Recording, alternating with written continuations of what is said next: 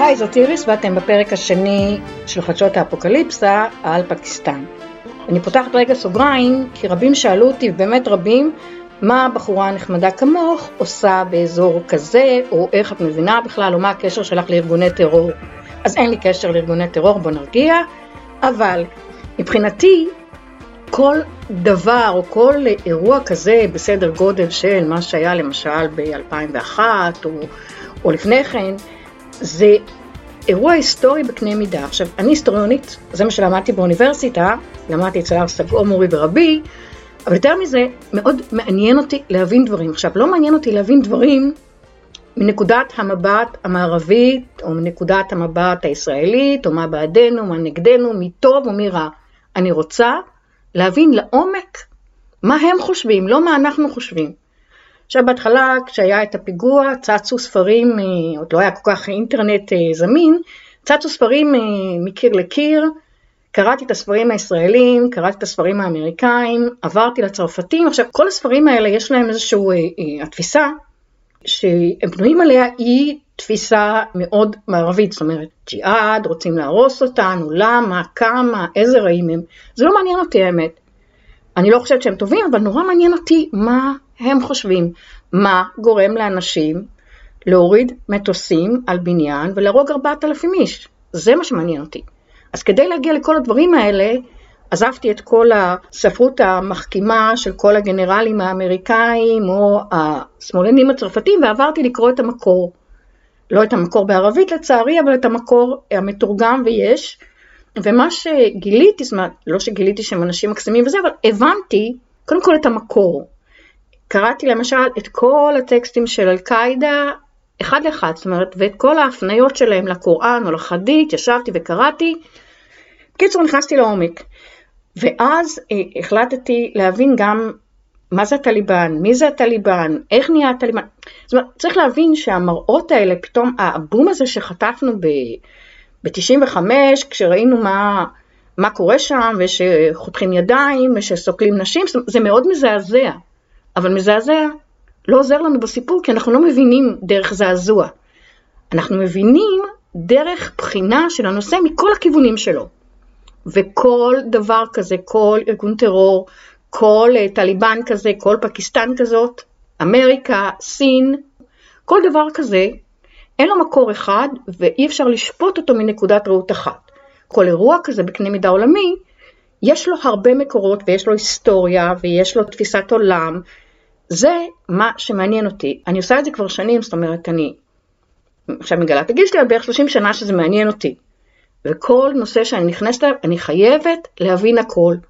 גם כשנכנסתי לנושא הסיני, הייתי חייבת קודם כל להבין, ללמוד את ההיסטוריה, ללמוד סינית, לקרוא טקסטים סינים, לקרוא ספרות סינית, להבין בדיוק מה עובר להם בראש, ואז לחוות את הדעה שלי, שהיא, אחרי שבחנתי את כל הסידור הזה מכל הכיוונים. אני סוגרת סוגריים ואנחנו חוזרים לפקיסטן, עזבנו את פקיסטן אחרי שהאמריקאים אה, פרשו מהסטארט-אפ אה, ג'יהאד נגד קומוניזם, והפקיסטנים המשיכו לפתח את הסטארט-אפ. בשלב הזה הטליבן שולטים כבר באפגניסטן, והפקיסטנים מנסים לארגן חזרה את המדינה. ב-1999 הייתה הפיכה צבאית, ככה זה בפקיסטן, או דמוקרטיה לגמרי, או הפיכה צבאית. בהפיכה הצבאית שהייתה, הרעיון של אה, מושרף היה אז לחזור לאזן את המדינה, כי מה שקרה זה שהייתה שם תקופה של אה, עשר שנים בערך של תחלופה מדהימה בשלטון, זאת אומרת היו שם ראשי ממשלות שהחזיקו שלושה חודשים, ארבעה חודשים, בקיצור, היה שם בלאגן. מעבר לזה שפקיסטן מוצאת את עצמה בואכה שנת 2000, ללא חברים בעולם, כי אחרי שהם תמכו בטליבן, הם בעצם נשארו די לבד כי אף אחד לא רצה קשר איתם, ויותר מזה אף אחד גם לא השקיע בפקיסטן, כי פקיסטן סונה כמדינה תומכת טרור. ואנחנו פוגשים את זה בשנת 2000, אנחנו מגיעים שוב לפרק הזה שפקיסטן איכשהו מתחילה להתארגן, פחות או יותר, או לפחות אה, מתחיל איזשהו סדר שם, ואז בום, בום גדול, היה את הפיגוע בתאומים. הפיגוע בתאומים, שכמובן אה, פקיסטן לא קשורה לו, וגם הטליבן האמת לא קשור אליו, אבל אנחנו נדבר על הטליבן בפרק אחר.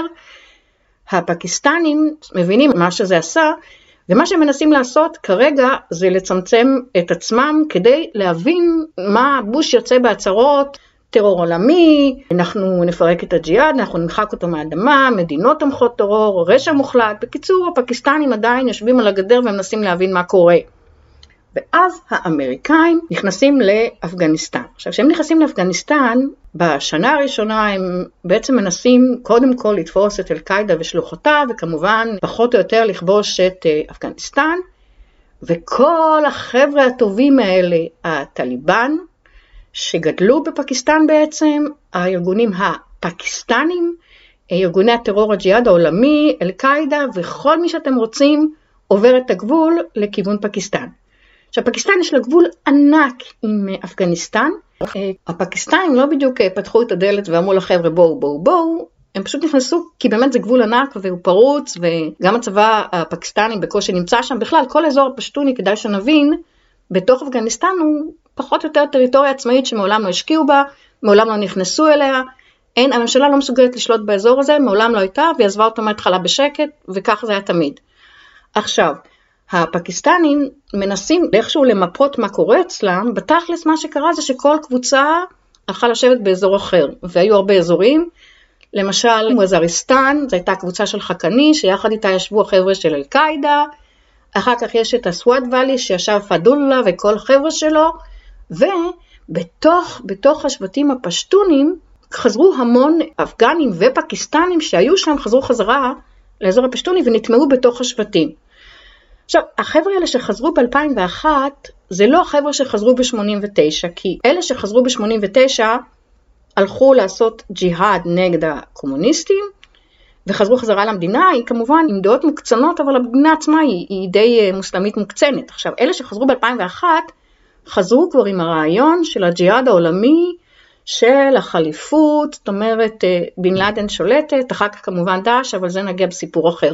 כרגע לפקיסטנים יש כמויות אדירות של ג'יהאדיסטים שחוזרים עם הנשים, עם הילדים ועם הקלצ'ניקוב, אם זה קלצ'ניקוב, והם מתחילים להתיישב ומתפזרים בכל האזורים האלה, ובשלב הזה ארה"ב מבינה שאומנם היא יכולה לכבוש את כל אפגניסטן, אבל הג'יהאדיסטים לא נמצאים בה, והיא לוחצת על פקיסטן להיכנס למה שנקרא מדינה לוחמת טרור, לתוך הארגון הזה של כל המדינות שלוחמות בטרור ג'יהאדיסטי. זה קרה ב-2003, זה היה חשוב לפקיסטן להיות חלק, לא בגלל שפקיסטן באמת הייתה בעניין של להילחם בטרור, לא בשלב הזה, אבל בגלל שהאמריקאים כרגיל הציעו לפקיסטנים כסף שהיה מאוד נחוץ להם, ציוד צבאי, ציוד אה, ללוחמה בשטח, אה, כל מה שבעצם אף אחד לא צייד את הפקיסטנים מאז הסטארט-אפ המסוים ההוא.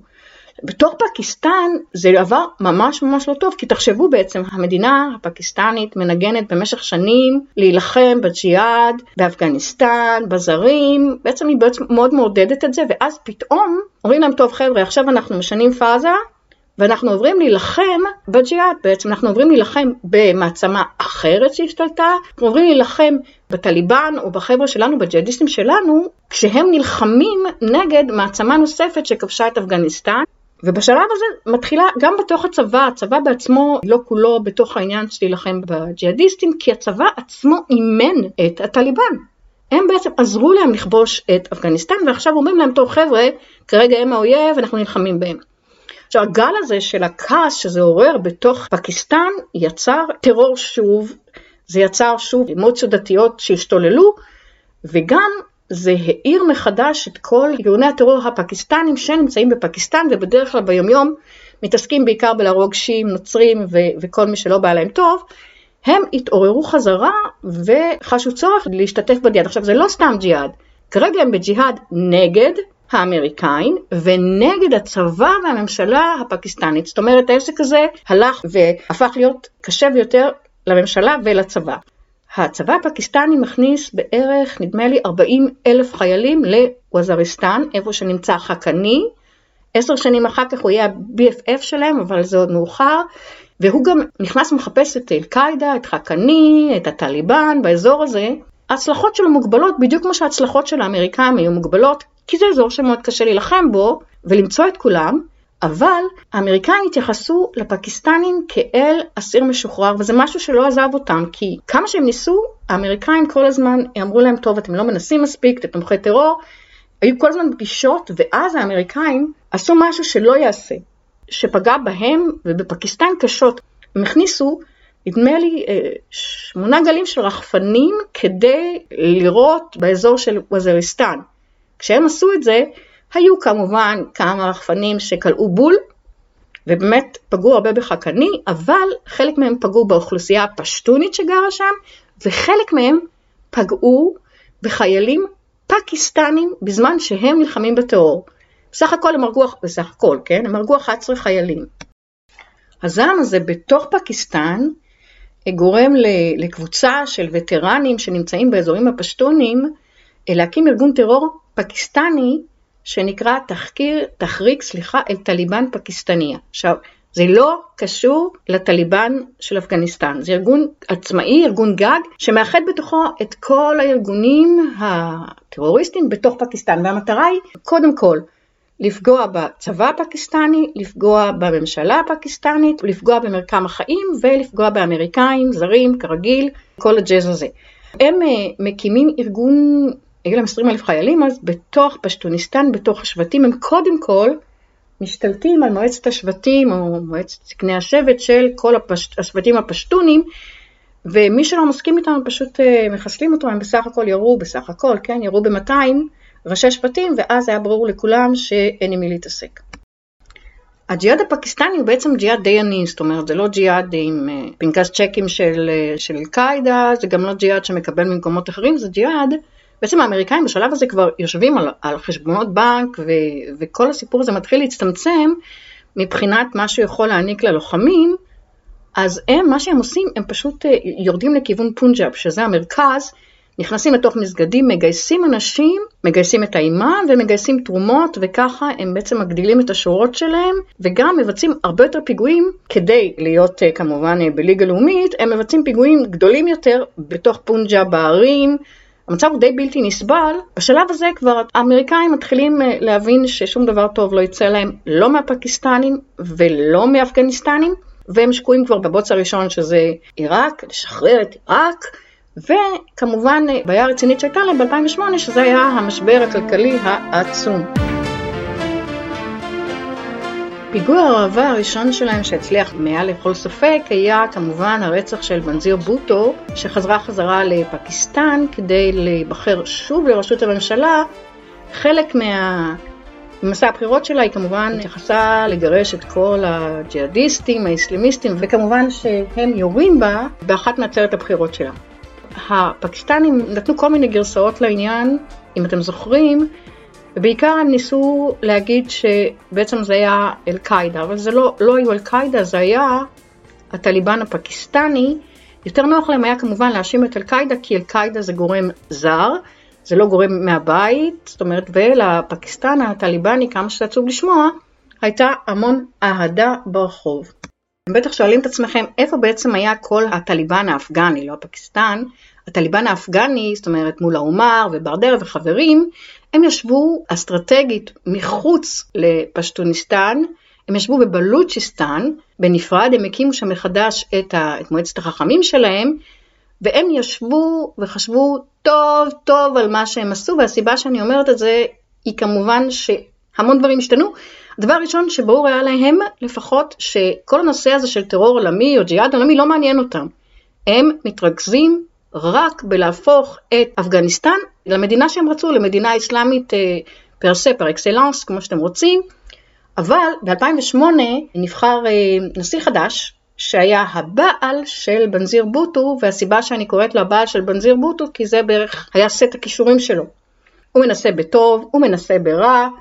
מה שקורה מהשנה הזאת ומ-2008 ועד 2014 זה אין סוף פיגועים בתוך פקיסטן. אבל אין סוף. עכשיו, פקיסטן, כבר האמריקאים כמובן לא נותנים לה שום דבר, אף אחד אחר לא רוצה להתעסק איתה, אבל הם מתחילים, האינפלציה עולה, בקיצור החיים בפקיסטן נהיים בלתי נסבלים, וככל שהם נהיים בלתי נסבלים, הקבוצות האלה מוציאות דרך המואזין ודרך האימאמים במסגדים את כל הרעיון הזה מחדש של השריעה, של מדינה דתית, של הלוואות בלי ריבית, חוזרים חזרה וזה מתחיל אה, לתפוס מחדש בתוך פקיסטן. אבל ב-2013 אלוהים אה, נגלה לפקיסטנים, למרות שהוא היה סיני, הסינים מציעים לפקיסטנים עסקה שהם לא יכולים לסרב לה כי היא בעצם ההצלה שלהם, היחידה. מה שהסינים מציעים בתור, זה גם יריית הפתיחה הסינית לכל ה-Belt and Roads, למרות שכמובן יש רכישות סיניות בכל מקום, הפרויקט הזה הוא ה crème de la crème de la crème של התוכנית הסינית. הרעיון הוא, מבחינת הסינים, זה לפרוץ דרך, דרך פקיסטן עד איראן, בשלב הראשון. וגם להגיע לנמל בגוואדר, הנמל הפקיסטני, כדי להביא ובעיקר לייצא סחורות. אנחנו ניכנס ל Belt and Road מהצד הסיני שלו בשלב מאוחר יותר, כי כרגע אנחנו מדברים על פקיסטן וזה דורש פרק נפרד.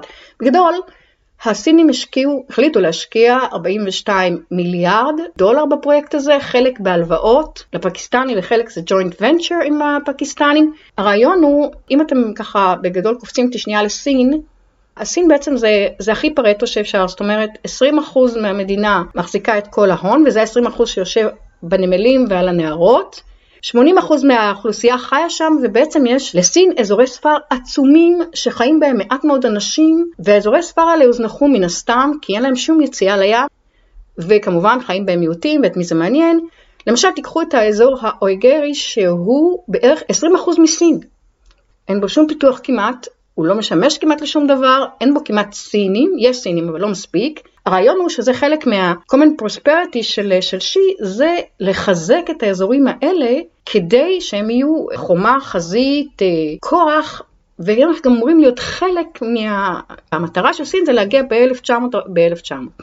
ב-2045 להיות אה, מדינה מפותחת, והיא לא יכולה להיות מדינה מפותחת אם היא לא מפתחת את האזורים האלה שהם בעצם הרצועה החלשה ביותר שלה. אם אתם שואלים מה קרה שפתאום הסינים נזכרו באויגרים, זה בעצם הסיבה הראשונה, כי הם הולכים להשקיע המון כסף בדרך הזאת, הדרך הזאת עוברת באזור האויגרי, ויותר מזה, הם רוצים שהתעשייה באזור הזה תתפתח, ואם הם פותחים את הכביש, או פותחים את הדרך, או פותחים את הרכבות לכיוון הנמל, בפקיסטן, הייצור הרבה יותר אה, משתלם.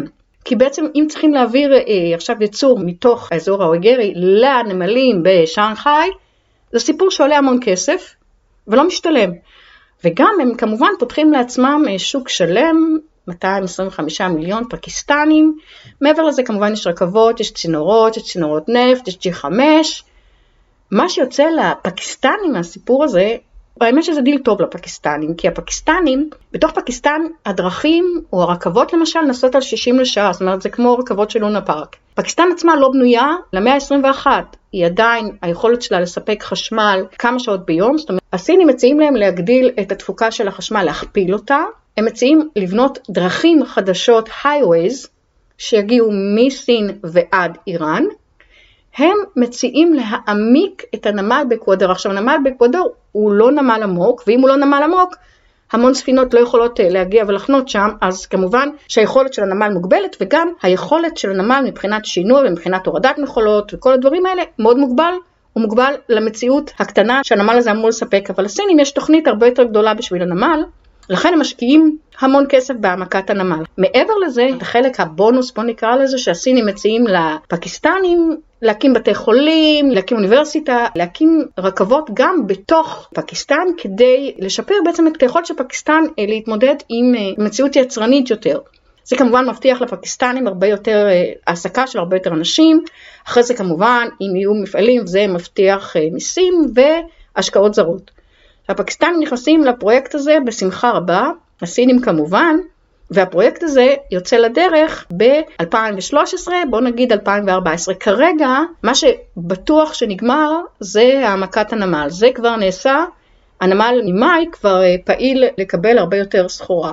הסינים בצדק חוששים מכל מה שקורה שם מבחינת פיגועים, מבחינת הביטחון של האנשים שעובדים, ירדו לעבוד בפקיסטן בערך 40 אלף איש, והפקיסטנים מבטיחים להם שהם ישמרו על הדרך, נדמה לי שרק לבניית הכביש הם שמו שם בערך 8,000 חיילים. אבל מתעוררת אה, מחלוקת חדשה. כל הכבישים, כל הדרכים, כל הצינורות עוברות דרך בלוצ'יסטן. עכשיו בלוצ'יסטן היא לא פונג'אב, היא לא מעניינת את אף אחד כרגיל, וכשהפקיסטנים מנהלים משא ומתן עם הסינים, הם לא משתפים בכלל את כל המחוז.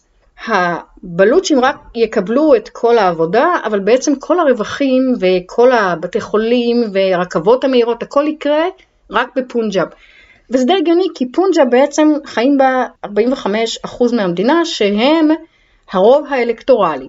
אז כמובן שההשקעה היא דווקא באזור הפונג'אבי ולא. עכשיו, הבלוצ'יסטנים, שגם ככה רוצים עצמאות מזה שנים, הם מתחילים, קמים כל מיני ארגונים אה, קטנים, והם מתחילים לפגוע בחיילים הפקיסטנים ובעובדים הפקיסטנים, והם כבר מזהירים שהם יפגעו גם בסינים, בסוף הם גם פוגעים בסינים, אבל אה, הממשלה מנסה כל הזמן להגיע איתם אה, לאיזשהו הסכמים, לרגיעה וכו', בזמן שזה קורה, בזמן שמנסים להוכיח לסינים שהכל עובד, ב-2014 הטליבן הפקיסטני, אנחנו חוזרים אליו, עושה אה, פיגוע טרור שמחריד את המדינה, זאת אומרת הוא פשוט שולח מחבל, מתאבד, להתפוצץ בתוך בית ספר של בנים, שלא קשור לכלום, ו-148 ילדים נהרגים בפיגוע הזה.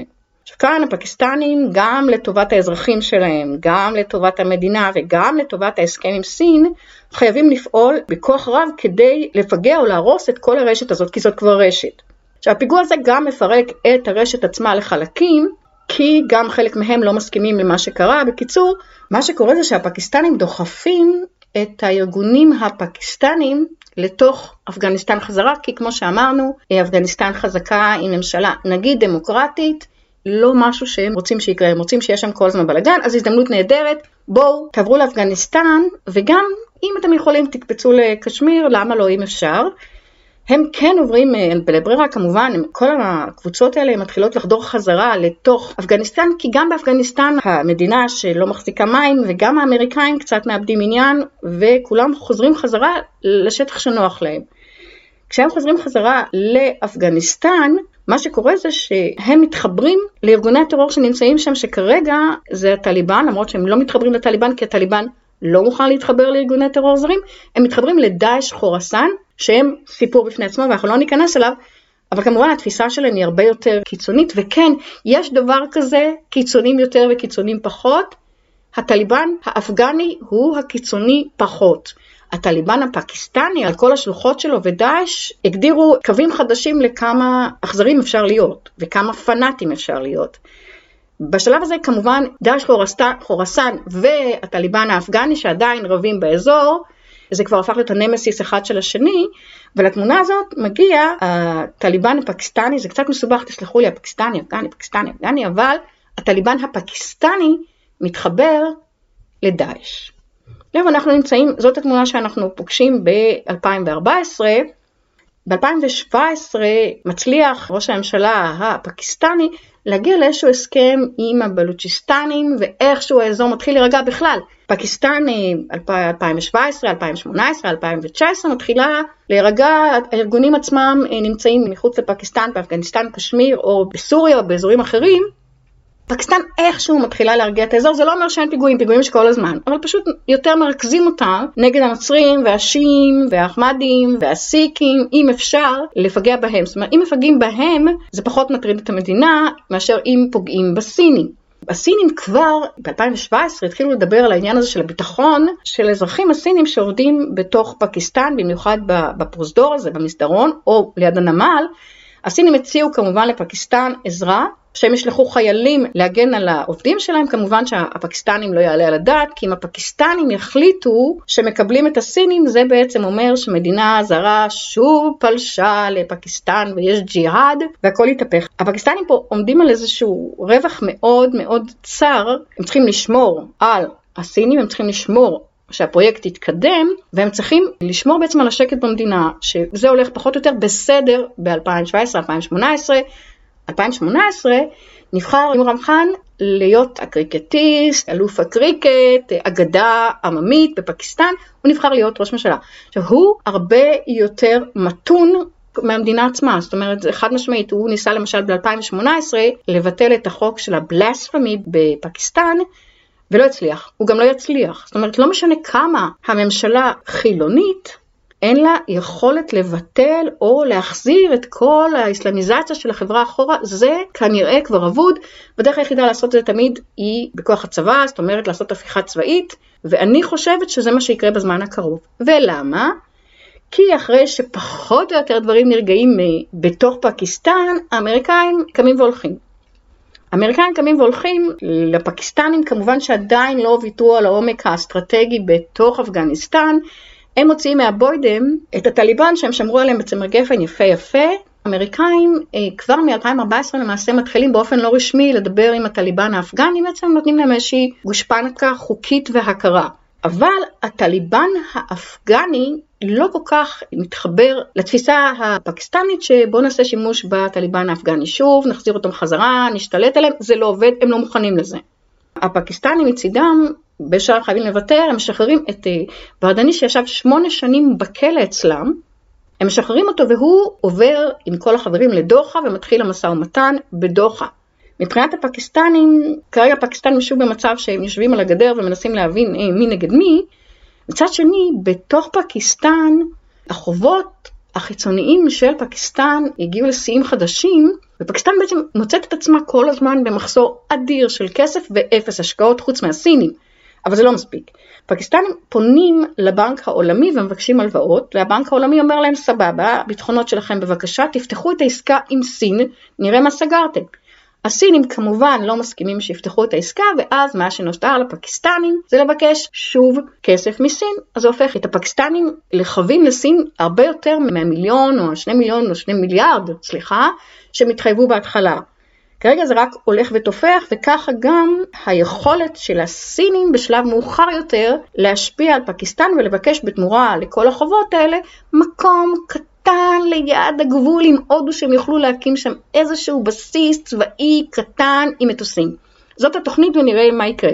עכשיו ברגע שהטליבן חוזר חזרה לאפגניסטן, הדבר הראשון שהטליבן עושים באפגניסטן ובכבול זה לעבור בית בית ולהוציא את כל הטליבנים הפקיסטנים, את כל הג'מאט, ג'ש, לשקר שחיים שם, את הקשמירים, וכמובן את, את כל הקבוצות אה, של דאעש שנמצאות בתוך כבול, יושבות טוב בתוך כבול, וראינו את זה בפיגוע שהיה בשדה התעופה כמובן. מה שהם מנסים, הם פשוט מוציאים אותם, הם לא רק מוציאים אותם, הם גם אה, מוציאים אותם להורג, אז מי שיכול בורח שוב חזרה לפקיסטן. פקיסטנים חייבים לקבל אותם. בגלל זה גם כל הסיפור הזה של כל האפגנים שהיו על הגבול ועד שהכניסו אותם לפקיסטן, היה משהו ארוך כי הפקיסטנים זה כמו עצם לגרון, אבל הם ייאלצו לקבל שוב את כל הפקיסטנים שהם שלחו אה, חזרה לאפגניסטן.